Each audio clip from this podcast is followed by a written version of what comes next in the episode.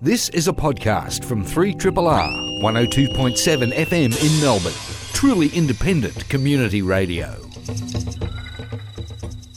Well, good morning, everybody, and welcome to Radiotherapy, Triple R's Sunday morning breakfast with the stars. If you can bring yourself to consider three befuddled, poorly caffeinated psychiatrists in their tracky decks as stars. we certainly do, but then our delusions of grandeur have been very poorly treated. I'm Dr. Anabolics, and shining in the firmament with me today, we have Dr. SK, Dr. Perry Pardham, and the most wondrous Kent who will actually be taking care of all the important work. So settle back, grab a hot pot of coffee, cuddle your significant other or both, and let us spin you around the world of medicine, mental health, and psychiatry for the next hour. However, do be careful as hot tea, cuddling, and spinning can result in tears. Stay with us. Three Triple R. Well, SK, good morning. How are you? Oh, anabolics. There's bright stars and there's stars so dim that only a significantly enhanced Hubble platform would be able to detect the dim pulsations we give off. But, uh, I'm, I'm, well, actually. I went to see the, the Book of Mormon last night. Oh, so, I want to see that so badly. Was it good? Uh, I, I, enjoyed it, yes, but uh, I can see why it's generated a lot of uh, negative comment. It's really not complimentary to any religion, really, so at least it doesn't discriminate on that basis. Is, is, it just good fun as an audience member? Is it a good fun thing to watch? It's a good fun thing, particularly if you're a fan of South Park, because it's very yeah. much South Park humour, but uh, it was a good night out. Fantastic. I must get some tickets. It was certainly a better night than going to the uh, Richmond uh, Western Bulldogs match, which. Oh. I gather that was a bad result, was it? It was a bad result for me. Apparently. Okay, all right. Oh, well, you, you try and focus on the Mormons. and Dr. Perry Pardon, welcome back. Good morning. How are you? Yeah, I'm well. I don't have any news apart from um, well, my catch up to tell you. Well, okay, let's let's go straight away into catch up. What okay. what have you got? What have you been reading for us today? Well, I um, I think I mentioned a couple of weeks ago, maybe even a month ago, that I was into Serial, the podcast that was um, started a little while ago, now several years ago, mm. Um, talking about um, a murder in small town America. Uh, reviewing the evidence for and against the conviction of the victim's former boyfriend, oh. Adnan Syed, for the crime. And this was wildly popular in North America. It was riveting. I it heard it. It yep. was amazing, wasn't it? Yeah. I was on the edge of my seat. Yeah, fantastic. Mm. Um, the whole time. And it had spawned a lot of spin offs and a lot of uh, net based discussion on the various merits of different bits of evidence for and against. So I thought it was amazing, and it actually did also lead to a re examining of the um, original evidence for the trial and uh, another opportunity for the person who was convicted mm. of the crime to have their case heard again. So I thought that was quite incredible that mm. just a podcast might have that kind of far reaching effect on the world. Mm. The second series, I think, was a little bit less successful. It was about Bowe Bergdahl, who was an American soldier and captured by the Taliban and held in captivity for five years after walking away from his post. And um, might have been more interesting to an American audience. It sort of seemed to centre on the technical idea about what is what is desertion.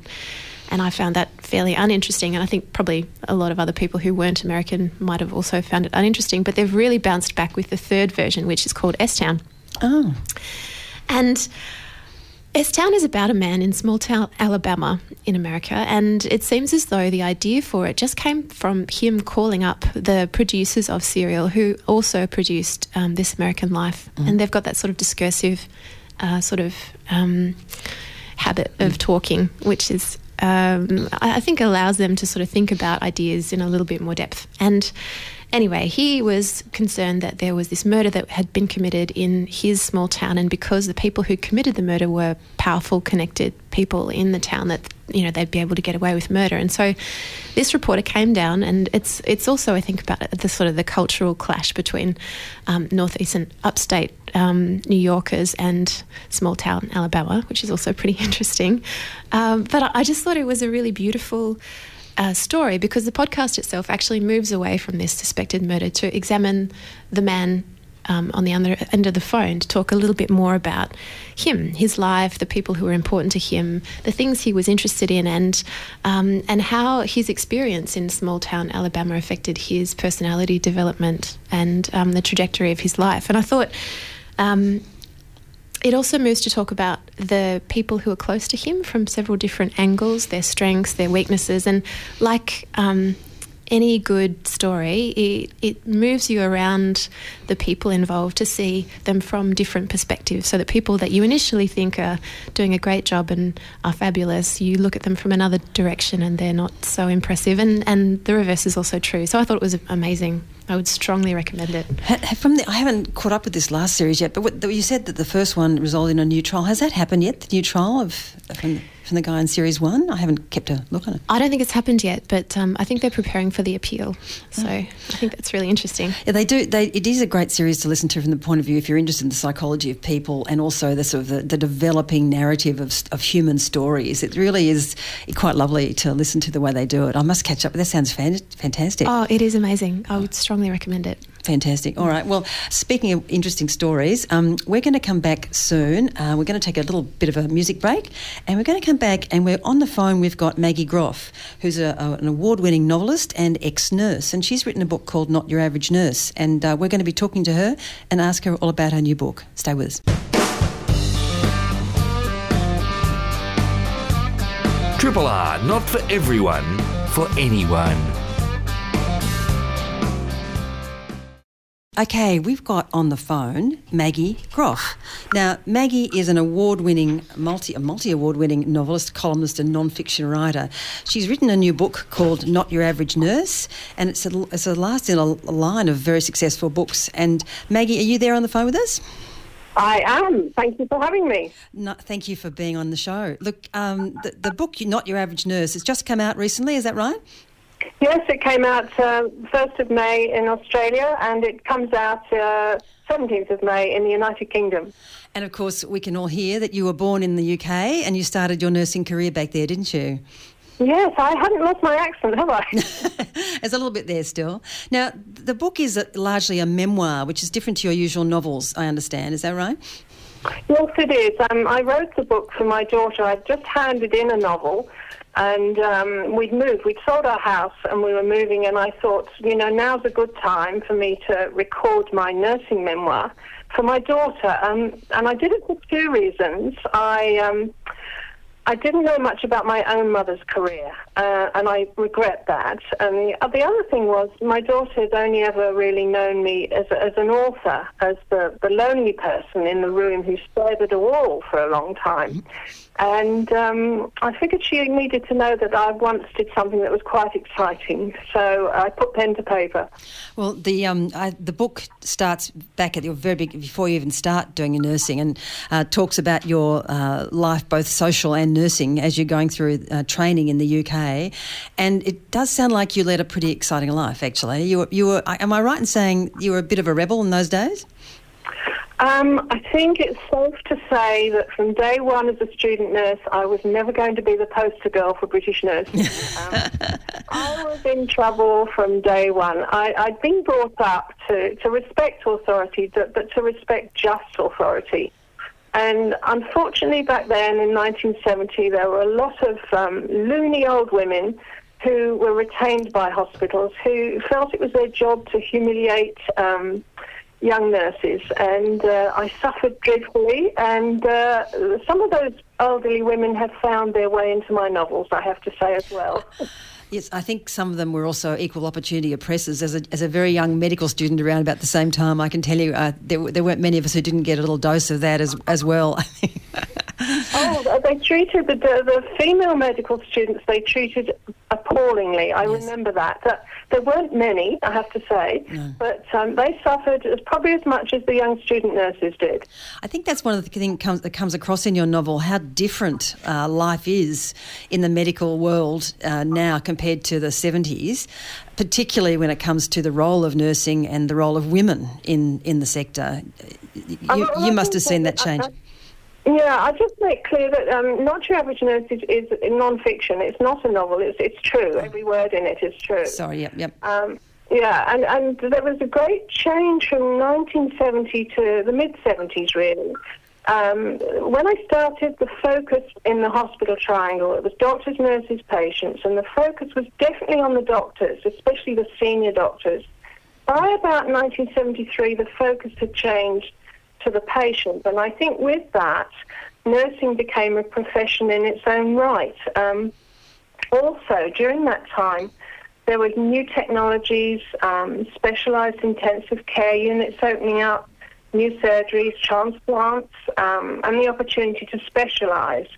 And I think there was a great parity demonstrated between the professions. Um, how can I explain that? The doctors actually ordered the tests, made the diagnosis, um, ordered the treatment. But the um, the patient's welfare, the safety, their care, and the constant monitoring of their treatment and condition was the nurse's responsibility.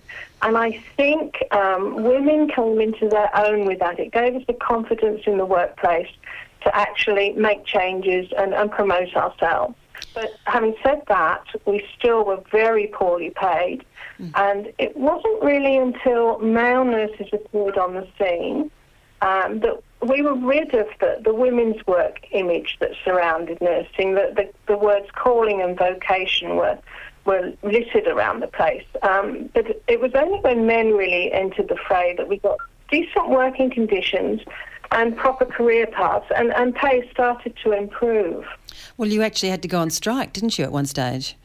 Well, that's right. I mean, um, that was 1974. The Royal College of Nursing actually became a union, so that there was safety in that. We'd had no student union at all, um, and we had marched to Number 10 Downing Street. And uh, where nurses couldn't go on strike, the, the Welsh miners offered to strike on our behalf, and did. Um, and uh, we started to get decent decent pay in very small amounts, but it, it started to make a difference of, course, with me, um, when I had my first qualified paycheck as a staff nurse, it, it was hardly anything more than my third year student pay. And, and I promptly resigned and went to work as a chambermaid at the Savoy for a month. That's right. Yeah.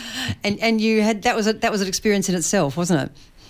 It was. It was. It was a fantastic experience because I, I happened to be very fortunate and cleaned the room of Bridget D'Oyly Carte, um, and, and, struck up rather a sweet friendship with her. And um, at that time, it was the um, opening of one of the Alexander Dumas movies, and uh, there were a lot of famous celebrities there. I had a bit of a run-in with Richard Harris, um, uh, but the book is full of stories of, of things that happened during the different stages of my career.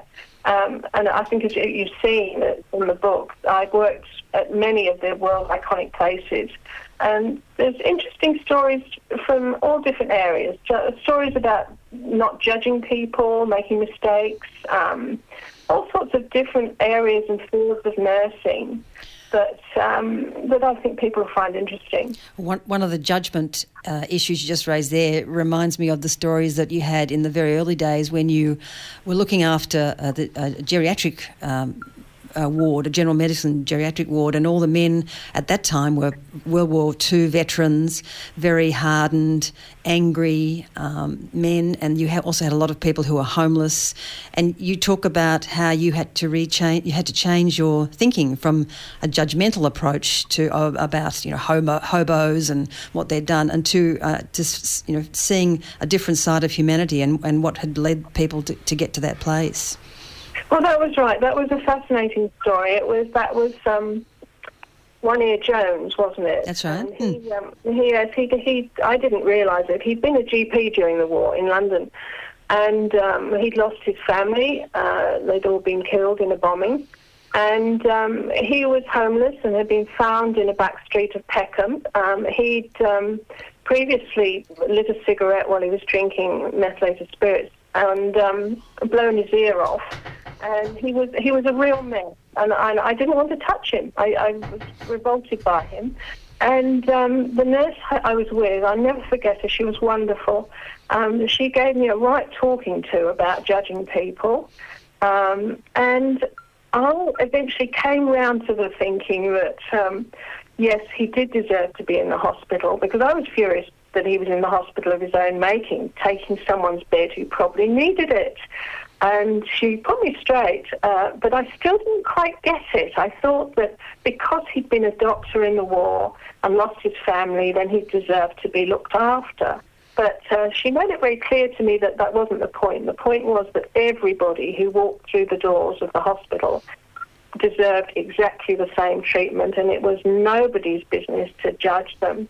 And I, I tell you, I think that that whole ethos at King's of, of not judging people was one of the things that um, came through in that TV show for me, 24 Hours in Emergency, which was filmed originally at King's. Um, that there, there was a very different approach to the doctors, by the doctors and the nurses in the um, emergency, as it's called now, casualty then, um, towards people. But there's no judgment, and, and I think that really comes through in that TV show, and it was something that was really pummeled into me from the early days at King's. I wish those uh, thoughts were shared by a lot of other people. We still do see people judging homeless, poor people, don't we? We still, you know, we read about it and we read people's condemnation of people who are addicted to medic- addicted to drugs, and we still we still need a bit of that from that wise nurse, I think. I, I think you're absolutely right. You know, for about nine years, I was on a, a community services committee um, uh, that dealt a lot with homelessness, and I can I can tell you honestly, during those those years, I never came across anybody who was homeless because it was their own fault. It was always the result of unfortunate things that could have happened to anybody um, that caused their behaviours. And, and I, I, think humans have always resorted to um, health harming behaviours when the chips are down. Um, whether we like to admit it or not. And I think it's sad that we, we still do judge people. I hope I don't do it anymore.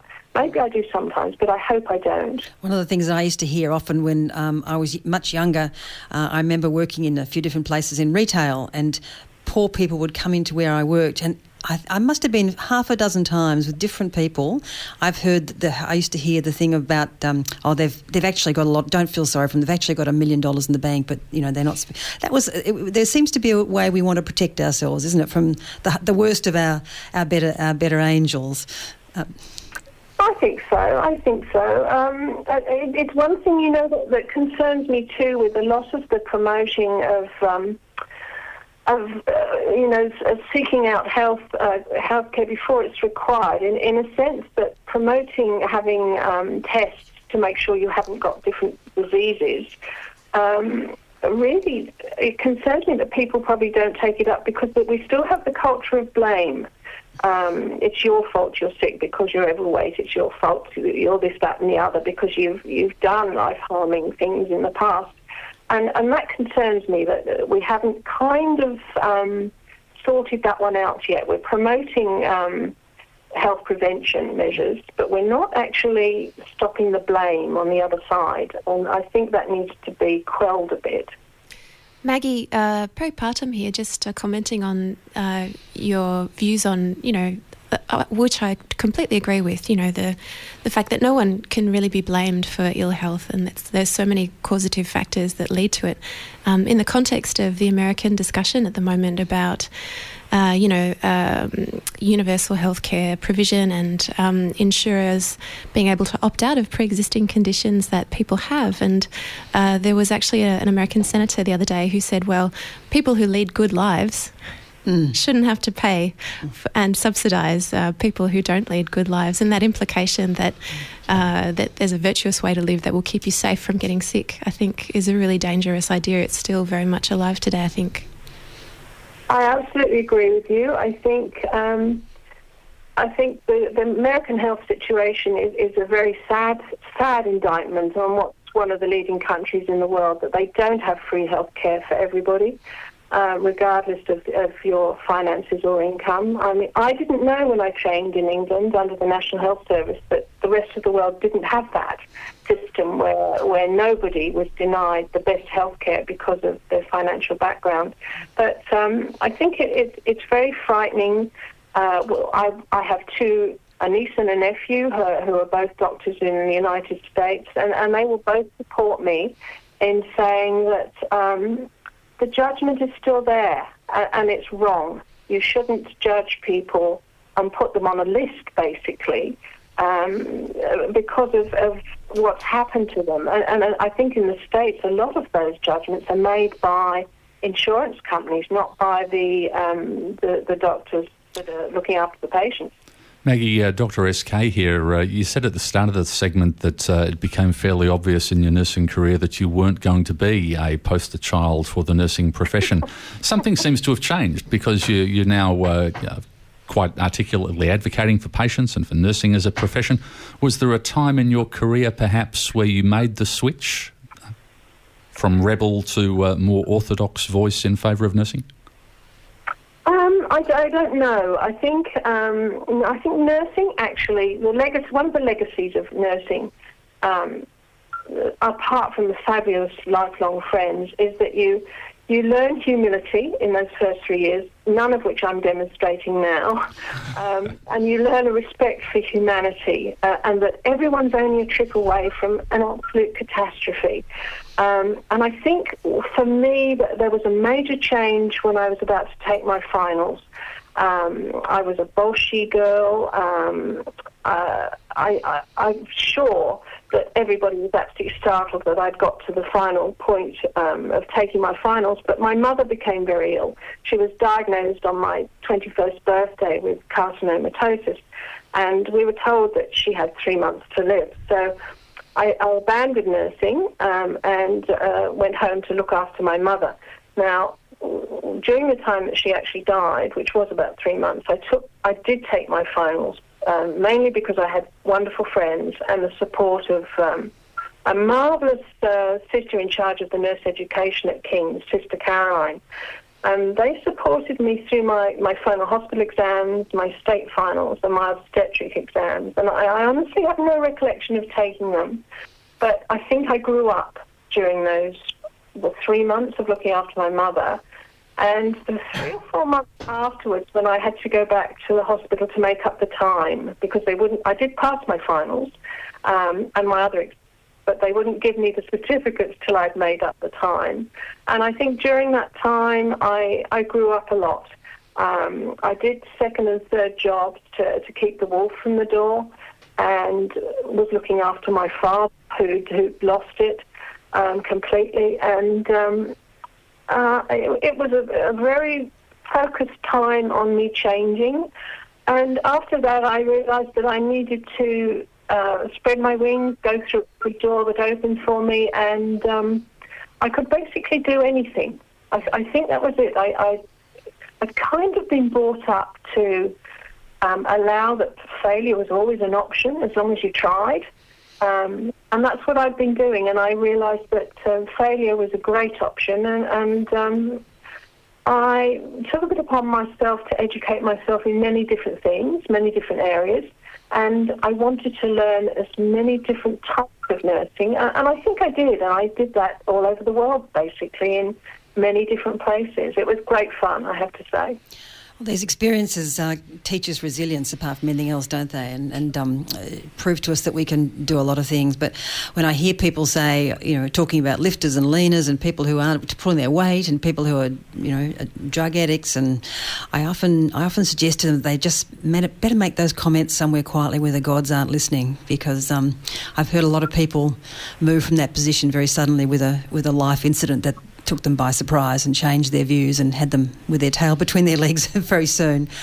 Look, Maggie, that's a, it's a great book. Not Your Average Nurse is the name of the book. Um, we've hardly touched on any of the, the fascinating anecdotes that are in it, but you've, uh, I think you've probably inspired a lot of people to get to, to get it and have a look at it and read about your adventures, which go from the UK to Australia. You're in the Sydney Opera House nurse, for God's sake, for a while. it's a fascinating. so it's it's a it's a great book, and um, it's lovely to hear a nursing voice on the on on the on the show. We don't hear enough nursing voices on the show, and um, I hope people will have a look at your book and, and enjoy it. So thank you very much for coming on the show and talking to us today. Thank you very much for having me. I've enjoyed it. Thank you. Well, we'll that was Maggie uh, Maggie Groff, and we'll put her some information on the on the on the Facebook page today about that book. You're listening to a podcast from Community Radio 3 R in Melbourne, Australia. And now, uh, this, well, to change the tone a bit here because mm. um, Dr. Perry Parderman came in this morning with steam coming out her ears, and uh, you've been you've been reading the Guardian this morning, and there was an article there that uh, had you hot under the collar. Yeah, so. made me cross. So I'm going to complain about it. I thought that today I would have a nice, gentle discussion, firstly about S Town and then about psilocybin, and I had you know read a little bit about both of those, and I was all ready. And then I woke up this morning, and there's an article on the Guardian website which is titled. I don't know where I am without, I don't know who I am without it. The truth about long term antidepressant use. And it was published there on the 6th of May. and I'm oh, it makes me cross. So I I, I just just so that I can fair warn the people who are listening, there'll be about three minutes of me just ranting. And if you want to turn down the radio, then you should you should feel entitled to do so. Oh, we love a Um, good rant. That's all right. Yeah. I'm going to try and talk about psilocybin. Very briefly, I'm going to have to talk about what I think to be an unbelievably irresponsible article and my disappointment in The Guardian, um, because you regularly see anti psychiatry articles in mainstream press, but very rarely actually in The Guardian. I think they have a fairly nuanced and sensible approach to ideas about psychotherapy and treatment in general of mental health problems. And I think that that probably um, has its genesis in, um, as the author who you spoke to just before was talking about the NHS and how, um, you know, they try very hard to make. Um, to, to provide excellence in healthcare in all different areas to all people, and psychiatry is one of those. I think we still learn a lot from the um, NICE guidelines that they publish in regard to psychiatry over in England every year. And that's really based on understanding the research that exists and then trying to make that research clinically available to patients as widely as possible. And that is exactly what this article seems to mitigate against. So, uh, it's dreadful. It starts off badly and it gets worse. Um, it starts off Sarah never planned to take antidepressants for 14 years and then talks about the idea, as if it's true, that side effects of antidepressants can include symptoms like constant pain or burning hands and feet. Uh, when in fact there are particular antidepressants that are prescribed, in fact, to treat those problems, and it's well established that antidepressants tend to reduce the sensation of pain, not increase it.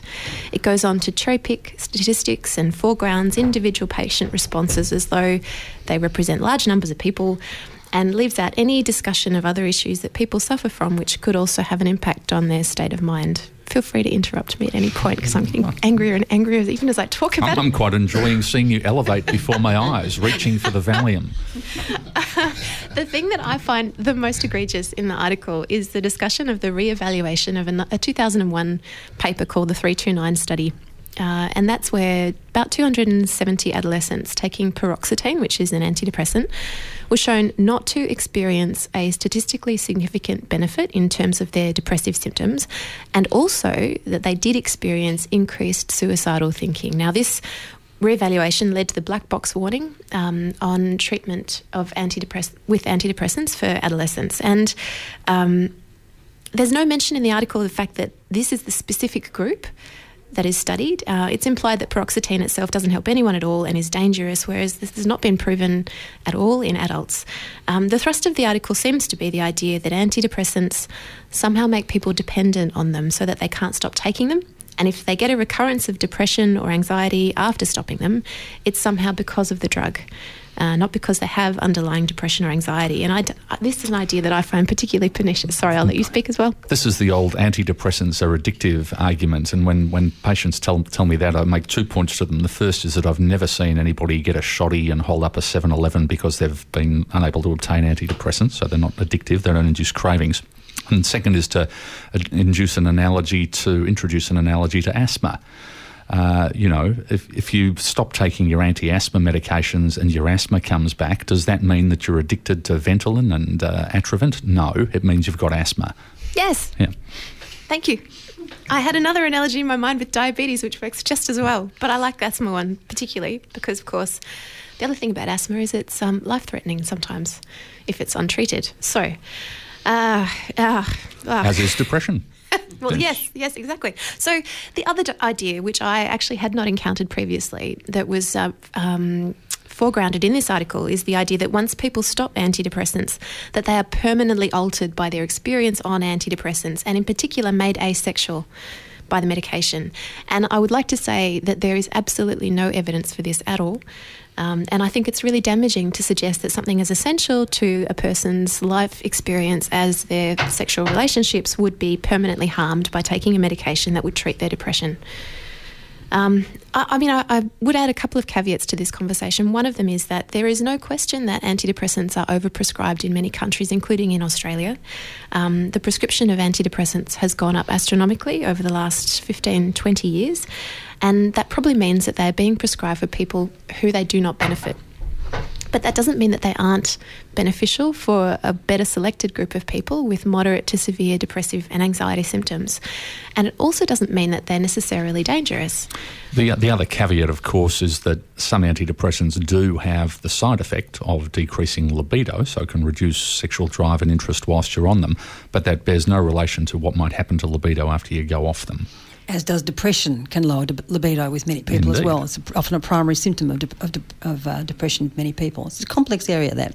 Yeah, I think that's really true. Uh, so there was one one person who said that he hadn't had a relationship for 10 years, and the, the article drew a direct correlation between his prescribing of antidepressants many years in the past and his current single status, which I think is really damaging. Um, uh, I don't think that individuals uh, making decisions about whether or not to take antidepressants are aided in that decision making by this kind of fear mongering. I think it's really low journalism.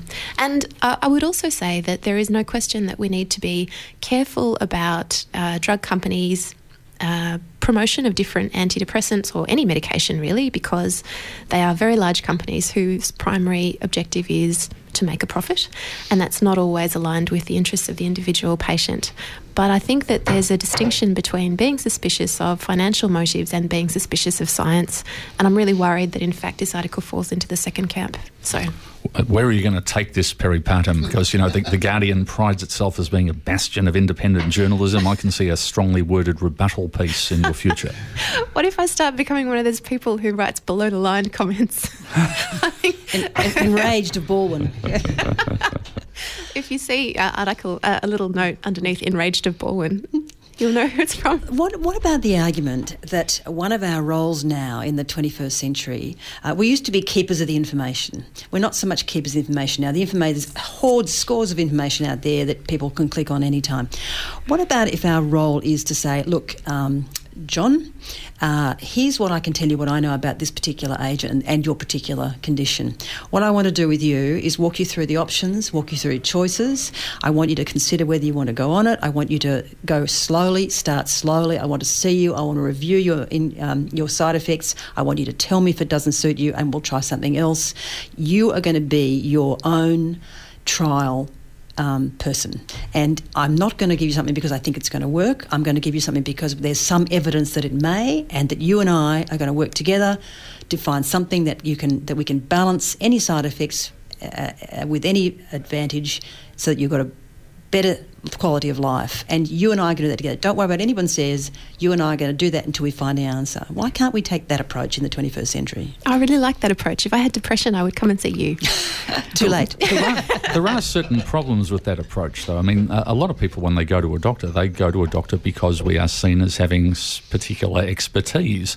They don't necessarily want to be confronted with a range of options and to select from those options without any input from the doctor. You know, when you go to your mechanic, uh, you don't you don't want your mechanic to talk you through the options and tell you what they could do, and you know you might like to try this. You want an opinion about what's going to get you better. I and I think there's a balance yeah, to be sure. struck. I wasn't uh, suggesting in doing like a 52 pickup thing with a pack of cards. I was suggesting guidance more, perhaps than than um, an authoritarian. I know this will work, and uh, because it does it does uh, it, we we can be as blinkered as anybody taking medication who is, you know, maybe um, uh, subject to the placebo effect. We can be blinkered if we think, oh, I've got a lot of faith in this medication, I've seen it work. We can be blinkered too. So I just think it's that that belief system that we have to temper with. It may or may not work for you. It does work for some people, and you know, this is what I would suggest you start with because of symptom A, B, and C but you might notice A, B, and C side effects. So I do think I agree with you. There's there's guidance that's got to be had. Yeah. yeah I mean, I agree. We've got to provide the downside to any potential treatment that we might offer, whether that's uh, pharmacological or non-pharmacological based. But at the end of the day, people come to us for help. Mm. And uh, we should be guiding them about what we think is the appropriate management for their condition. And the downside of ongoing non treatment for the condition. Inaction mm. can be as dangerous in depression as action when it comes to treatment. We know that. So. Sorry, I interrupted you there. No, no, that's fine. I, have I've gotten off my chest. I feel much better now. Thank you. Demonstrating the power of therapy as well as medication in the course of a radiotherapy hour. It obviously got you hot on the collar on this morning Mm, breakfast. Yes, I was very cross. Now, did you want to? I, we had some talk about psilocybin, but I reckon we might have to put that off to our next our next visit because I think otherwise we're going to run out a bit of time for our next segment. Are you okay to? Yeah, yeah, that's fine. Do you feel vented and better now? Yeah, I feel much better. I can talk about that. So, um, just as a little bit of an advance promo for the next time I'm going to be talking, uh, I had a look at. I've been looking at different uh, psychedelic drugs and their use in mental health problems over the last little while. I talked about ketamine and depression. I had a chat also about ayahuasca and PTSD, and this time I wanted to talk about psilocybin, which is a bit like LSD, and the experience of death anxiety, which um, I think would be a really interesting discussion, but maybe another day. Wow. Okay. Can you hold that over for us? And it, it's, that deserves a whole segment of itself. We're going to come back and hear Dr. SK talk about a recent doco called Madness in the Fast Lane. I'm fascinated to find out what this is all about. See you soon. You are listening to a podcast from Community Radio 3RRR FM in Melbourne, Australia. Welcome back to Radiotherapy. Now, Dr. SK, you saw a fascinating doco recently that you wanted to talk to about. Talk to us about. Yeah, I just stumbled across this thing. I was watching one of the free to air digital channels, uh, maybe started this week or late last week, and it was an old BBC doco from uh, 2010 called Madness in the Fast Lane. And it, it deals with the story of two Swedish identical twin sisters and their misadventures in uh, the UK in 2008 uh, the Eriksson sisters, Sabina and Ursula. Uh, they were about 40 years old at the time that these incidents happened. They were born in 1967 in Sweden. We don't know much about their early upbringing other than they lived with an older brother in fairly deprived uh, circumstances. They separated uh, in their adult lives. Uh, Sabina had been living with her partner and two children in Ireland with no signs of mental illness. Uh, we heard that her sister Ursula had emigrated to the United States and had had some psychiatric problems. The problems arose when Ursula came from the US to visit her sister Sabina in Ireland, and that, that visit set in place a, a chain of events that were quite bizarre and were reported widely in the media at the time, and were also the subject of this uh, documentary. On Ursula's arrival in Ireland to visit her sister, the two almost instantly became inseparable. They redeveloped that very close bond that we know that identical twins that can develop. They disappeared off the radar in Ireland and they took a boat over to Liverpool, which is the, the ship connection between the two, and they next surfaced at a Liverpool police station where they both went together to report concerns about the safety of Sabina's children in Ireland. We don't have the details of the actual police report, but they showed up, made a report, and then left to board a coach to London. And the driver of the coach noticed some suspicious behaviour. They were both cl- clutching backpacks to their chests tightly, and they refused to allow these backpacks to be inspected for suspicious contents. And the driver was so concerned by their behaviour that he, he kicked them off at a coach stop and wouldn't allow them to reboard the bus. And because this was in 2008 and it's the era of closed circuit television and surveillance cameras, we've got footage of them on this doco of them wandering around the service station, where they also attracted the attention of the service station manager who thought that they were acting suspiciously and uh, called the police. Officers arrived to talk to them, but sort of left shortly thereafter, having deemed the two of them harmless. There's then a series of closed circuit television footage which shows them walking along the M6 motorway. There's a median strip between the, the two lanes. They then attempted to cross the motorway, causing chaos to the traffic, and picked up some minor injuries from being st- struck glancing blows by cars in the attempt. Uh, the transit patrol and subsequently police officers were called to help, and along with the attending police, just by chance, was a television crew who were filming one of these reality uh, television shows called uh, Motor- Motorway Cops. so all of these events were captured on sort of high quality television footage with audio at the time. And you show these two uh, poor women talking to police, then suddenly, without warning, one of the sisters, Ursula, ran into the side of an oncoming truck that was travelling at about 56 miles per hour. And this sort of crushed her legs and rendered her immobile. Uh, police were attending to her, obviously, when suddenly and again without warning, her twin sister did exactly the same thing. She followed her sister into the road and was hit by a VW. She was actually knocked unconscious for several minutes, but then regained consciousness. Uh, paramedics were called, uh, ambulances, and you see television footage of both sisters, despite their injuries, uh, fighting against police and ambulance officers and trying to avoid hospitalisation. Uh, you hear Sabina, the less severely injured of the two, shouting such things as, They're going to steal your organs. And uh, she told the, a policeman who was restraining her, I recognise you, I know you're not real. So, two very highly distressed and disturbed women uh, called into the back of ambulances. Uh, Ursula went off to hospital and she was in ICU with her leg injuries. Sabina was sedated taken to hospital for an assessment, but shortly thereafter discharged. And you see on the doco records of her police interview. Uh, she seems quite calm, quite rational, but really quite unconcerned about what seems to have happened. Uh, she was taken before the courts held overnight by police, found guilty of, you know, unlawful crossing of a motorway and assaulting police or something, sentenced to a night in prison, which she'd already served, and was discharged to the street essentially with her possessions in a plastic bag. This is without a psychiatric evaluation having occurred at the time, by the way. The following morning, after she'd been sent home from the police station, uh, she came across two men who were walking a dog. And the men saw her, and she seemed lonely, confused, isolated, and in need of help. They struck up a conversation with her. She appeared quite friendly. Uh, they gained the idea that she didn't have accommodation and anywhere to stay, so they invited her to one of their homes where, you know, she was offered accommodation for the night. She also uh, offered the pair cigarettes and behaved quite bizarrely. You know, when she'd given them a cigarette and they started smoking it, she'd snatch it back out of their mouth out of fear that it was poisoned, for example. She was uh, looking in a paranoid fashion outside the window and seemed to worry that people were watching her. So the men drew from this perhaps the conclusion that she was fleeing from an abusive partner. Uh, they offered her accommodation. The next thing we know, uh, the man whose home it was staggered from his house the next morning to alert a neighbour. He'd been uh, uh, stabbed with a knife multiple times by Sabina, uh, who fled the scene. The neighbour called police. The man who'd been stabbed subsequently died. Sabina had fled the house with a hammer and was next observed walking along a road, hitting herself repeatedly in the head with a hammer. Uh, a passing motorist observed this, uh, stopped to try and wrest the hammer from her. Sabina produced from her pocket a piece of roof tile and whacked him over the head with it, causing some injuries to him. Uh, police had been called by the neighbour. Paramedics were pursuing her along the road to try and uh, restrain her as well.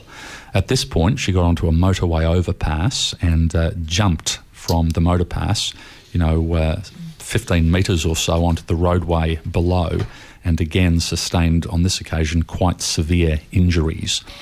Uh, she was later charged with murder. SK, we were just referring to the risks of untreated illness. Absolutely. And this shows one of the, the dramatic risks of untreated illness. So, somebody who was quite floridly unwell, but the signs had not been picked despite all of this television footage and CCTV evidence and earlier police reports. You know, several opportunities to intervene. Sabina was charged with murder, but following assessment by a couple of forensic psychiatrists, was convicted instead of manslaughter due to diminished responsibility uh, in 2009, and she remained in a secure psychiatric facility until 2011, at which point she was released, and her current whereabouts are unknown. Ursula, the sister whose legs had been crushed, uh, went back to the US subsequently and uh, became involved in a quite a conservative religious group into which she was baptized, but she seems to have resumed a normal life. So, what's gone on with these two women? Uh, the opinions of the forensic psychiatrist, or at least one of them who evaluated her and her sister, were that they were sh- suffering from a shared psychosis. As the French coined a term for this folie à deux, the madness of two people. And it's said to be a very rare thing where one person who actually has a primary psychiatric illness, usually a delusional disorder or schizophrenia, where that person has a very intense or very power related relationship to a, a partner or a second party, the abnormal beliefs infect that previously normal person. So they both come to believe the exact same things. And Ursula, the sister from the US, was felt to be the party, party who had the primary illness in this case, and upon resuming her contact with her twin sister, infected the sister with the same beliefs. So, supposedly, a very rare psychiatric condition. There was a case that was widely publicised in Australia, I think in 2016. There was a Victorian family, Family, yes. called the Tromps who uh, lived rurally and uh, a man and a woman in their 50s, I believe, and one of them is felt to have become unwell. Uh, and influenced various family members to the extent that Mr. and Mrs. Tromp, plus three of their adult children, sort of left their rural property and went on what was described as a road trip, but they were actually fleeing imagined persecutors. And the parents sort of made the children throw their mobile phones out of the window and so forth during the trip. Uh, various members of the family were subsequently found, apprehended, and or treated at various times. But where this shared psychosis uh, spreads beyond two people. Uh, to, to infect a family, the French again have a term called folie à famille, so a madness shared within family members. So this is supposedly very rare. I've probably seen two cases in my practicing lifetime. Uh, I saw a mother and a 12 year old daughter. Uh, the mother had a primary illness and she'd fled interstate in her car, I think, with the daughter fearing that aliens were chasing her or something like that, and the daughter had come to believe it as well. And the second case I saw, I saw was an, an older man with a, a wife of a non English speaking background who had come to Australia and was very socially isolated herself and very open to the influence of her husband. Uh, the husband was admitted to hospital and was obviously quite unwell, uh, very paranoid, a lot of bizarre beliefs about the neighbours, for example. Uh, but the wife believed him unquestioningly to the extent that she denied that uh, he had a mental illness at all and actually began legal steps to try and get him discharged from hospital. So, again, there's the power imbalance in those two relationships a mother and a young child plus uh, an older man who had the power and that he was familiar with the language and the culture, and a wife who was socially isolated and didn't really speak very good English at all. But I'm just wondering, in view of the apparent rarity of this condition, uh, whether either anabolics or peripartum in your roles have seen this case as well. I, I certainly have, and I, it's not just uh, paranoid delusions. I've seen it with uh, somatic delusions as well. I can think of, a, of two separate cases where uh, belief uh, by one person in a family, and in both cases, in, in my experience, they were two mothers who believed that they and their children were infested with uh, creatures of some kind crawling amongst their skin, in their blood vessels, uh, in their hair, and that no one could see them. Uh, she, I, I, remember a mother coming into A and E many years ago. I've, it still breaks my heart to think about it, with two children in tow, screaming at everybody who couldn't see what she could see and couldn't feel what she could feel under her skin, and uh, just fighting off everybody, demanding a different treatment, demanding, you know, and scrubbing the children's hands. You know, the children were screaming, saying, "Take it out, take it out of me." You know, it was. I've, I've never forget it in my life, and she was incredibly unwell. So that was uh, delusional parasitosis or Exactly. Ekbom syndrome. Exactly. Yeah, Mhm. and and the children came to believe it as well. They felt that they were So infested. This also. was mum. This was mum. wow. And um, the other place that I have seen, and I think you sometimes hear it, uh, and I, in the in the domestic violence sphere, sphere, sometimes you see people who are um, separating with kids and who are taking people away because they fear something's happening with the other partner. Now, sometimes something is, but occasionally, and I have seen this where people have had delusional beliefs about the partner and have have really, um, you know, affected other family members and uh, and other people get caught up into that and can be that can be really disastrous. But um, yeah, it's it's it happens. And what do you think it speaks to about human psychology? Well, look. Uh, I, I suppose in, in an oblique way, it gets into the whole fake news argument, doesn't it? If uh, something is repeated often enough by an apparently authoritative source, we, we come to believe it. And you know, in many way, in many ways, we want uh, the comfort of being able to believe what people who are important in our life tell us, particularly if it's a child a child parent dyad where there's obviously a dependency relationship.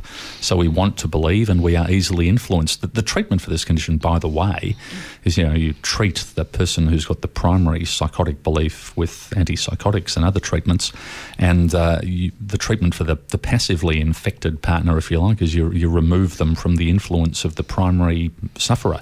And uh, once they can be placed in an environment where they can be reoriented to reality, uh, removed from the influence of that person, the abnormal beliefs resolve. That unfortunately didn't seem to happen with any rapidity in uh, the case of Sabina Eriksson. But, you know, to me, this documentary is frightening from a number of levels, and I think you hit it on the head earlier, uh, Anabolics, when you mentioned uh, the, the, missed opportunities for evaluation and treatment that, had they been taken in this case, uh, may well have saved uh, a poor man's life who subsequently died. And it's the awful dilemma until something bad happens, it hasn't happened yet. So, at what point, when you see someone who's really unwell and you're not sure they're posing a risk, you're not 100% sure, and they're saying they're perfectly safe, at what point do you step in and say, you know, I've got a gut feeling I think I need to get this woman in treatment? When, you know, we know that sometimes things, bad things happen, that person might go on, as she did in this case, to stab somebody. Then, with the retrospective 2020 vision, it all looks perfectly clear. Why couldn't you see it? But you know, when you're confronted with things on the front row, it's very hard. Until something's happened, it's happened, and you're just Look, that dilemma I, is there often for us, I isn't it? I disagree in this case. I mean, I, I take your point. Looks like we've finished the show now. So uh, yeah. you know, the first couple of opportunities, perhaps where they were kicked off the bus and where the cops oh, came oh, sure. to talk to them, you know, that was low grade stuff. They might have been come across as a bit odd, but there were no obvious risks. Mm. But I think by the time you've got television footage buses, of running of into trucks on a motorway and uh, making accusations that the police are imposters and are going to steal your organs, at the very least, I think you get a psychiatric evaluation of that doubt. person That's before turning doubt. them loose. That's without doubt. Of course, you had a, should have had an evaluation. But I, I, guess I'm making the point that sometimes, even with an evaluation, it can be hard to yeah. to do that and to know when to step in. I'm going to get myself that video. That sounds fascinating. It's mm. well worth trying to track down. I'm sure it must mm. be available on iView or similar, but Madness in the Fast Lane is the name of the doco. All right. Well, we've had not madness in the studio. We've had fascinating discussions in the studio today, and uh, thank you so much for listening to our show this morning. Um, we hope you've we've uh, imparted a, a, a, wee bit of knowledge there somewhere, and uh, and I say a wee bit knowing that McZiff is back next week, next next uh, in, in a, in, a, month's time with our team when he's back from overseas. So thank you, SK. Thank you, Dr. Perry Parham, and thank you, Kent. Uh, stay tuned. You're about to be uh, further educated by the magnificent Einstein crew who's over there waiting to go. And uh, we'll see you. Triple R Radiotherapy will be back next week. Bye bye. Thanks for joining us. This has been a podcast from 3 R 102.7 FM in Melbourne. Truly independent community radio. Want to hear more? Check out our website at rrr.org.au.